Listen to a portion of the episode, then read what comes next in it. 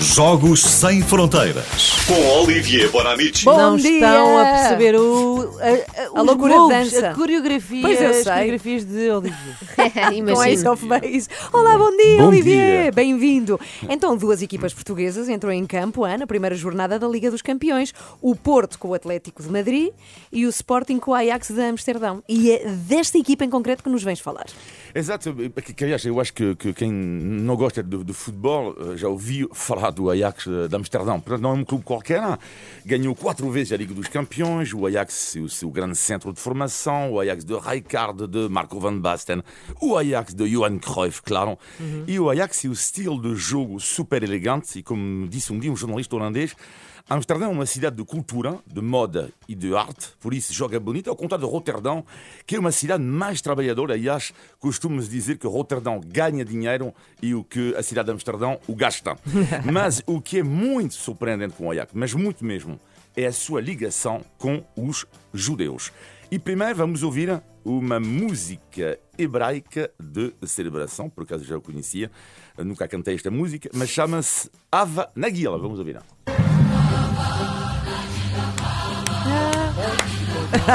mais um show de dança.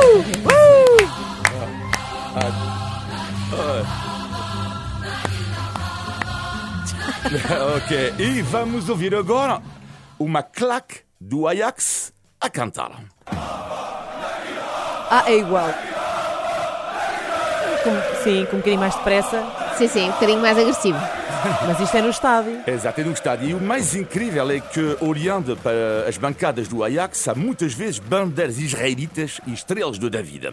E os adeptos chamam-se os super-judeus. A questão agora é porquê. Então, primeiro, porque o primeiro estado do Ajax ficava perto do bairro judaico da cidade e era uma forma dos judeus se integrarem eh, na, eh, na sociedade. Ser adepto do Ajax era, eh, para eles, era ser mais cidadão de Amsterdão. Mas a outra razão é que nesta cidade a comunidade juda- judaica é uma das mais importantes da Europa. E porquê? Porque no século XV tivemos a Inquisição que começou em Espanha, depois no século XVI a Inquisição eh, portuguesa, e então os judeus espanhóis e portugueses fugiram para a Holanda, eh, país onde a liberdade de culto sempre foi sagrada. E é aqui que entra então um holandês mundialmente conhecido e que tem fortes raízes portuguesas. Descobri isto recentemente e quando eu liguei para sempre um alguns português, amigos... Mas ele liga sempre. A quem é que ligaste desta vez, Olivier? Mas eu vou ver, vou ver, vou ver. E liguei, liguei. E eh, liguei para alguns amigos e disse: é... e ele disse: Não, tu estás a gozar, isto não é possível. E sim, eu admito, o meu filósofo preferido, um filósofo da felicidade, da alegria, Spinoza, falava português em casa. Nascido em Amsterdão, é verdade, mas o pai dele e a madrasta eram judeus portugueses. Aliás, Spinoza, eh, no seu documento de identidade, era Bento Spinoza. E o pai dele era da Vidigueiro, no Alentejo. Liguei ontem para a Câmara Municipal da Vidigueiro. Claro. Claro. E confirmaram, sim, e até temos uma rua chamada Bento Spinoza, na Vidigueira. Espetacular. E a família então Spinoza eh, fugiu do século XVII da Vidigueira para Amsterdão. Então eu pensei assim, uau, Spi- Spinoza, a língua materna dele era português, ou seja, me estou a imaginar, o Bento, passa cá mostardo. o Spinoza tem sangue português, ganhei ontem o meu dia e pensei para quem ia torcer Spinoza, para o Sporting ou pelo Ajax de Amsterdão, não sei, de qualquer modo. Pois e fica é. aqui Pelo uma- empate. Exatamente. E fica aqui para terminar uma citação deste grandíssimo filósofo.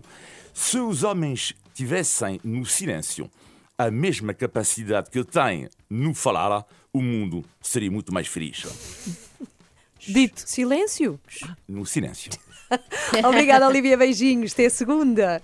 Os Beijinhos. Jogos Sem Fronteiras, à segunda e quarta e sempre no site rr.so. falar. Já podes, já podes. Sabes com parcimónia. Estas são as três da manhã. Comece o seu dia conosco na Renascença.